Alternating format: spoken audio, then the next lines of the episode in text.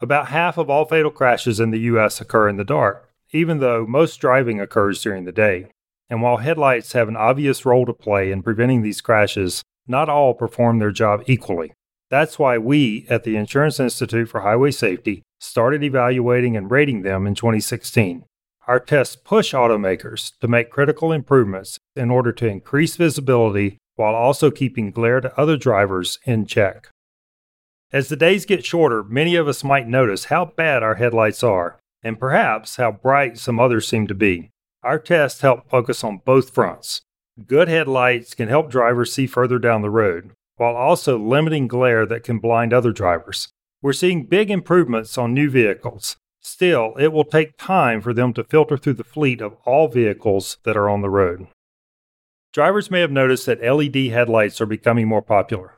While these lamps can provide better visibility, they also have the potential to create a lot of glare, particularly when they are not aimed correctly. Tests by IIHS are designed to address misaimed headlights, and we're already seeing progress. This year, only 5% of the evaluated vehicles have produced excessive glare, compared with 20% of the models that were tested in 2017. IIHS is the only group in the U.S. that rates headlight performance. Consumers can use our ratings to ensure that their next vehicle will come with good headlights that can keep them and others safe while driving at night. And from studying crash data, we know that these ratings matter. Vehicles with good ratings for headlight visibility have 19% fewer nighttime single vehicle crashes than those with poor headlights. They also have 23% fewer nighttime pedestrian crashes.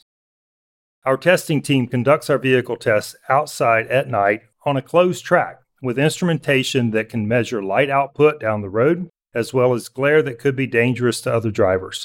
Only headlights with the right balance between the two earn our highest rating of good. Consumers can find ratings, compare vehicles, and see a list of our top safety picks at iihs.org.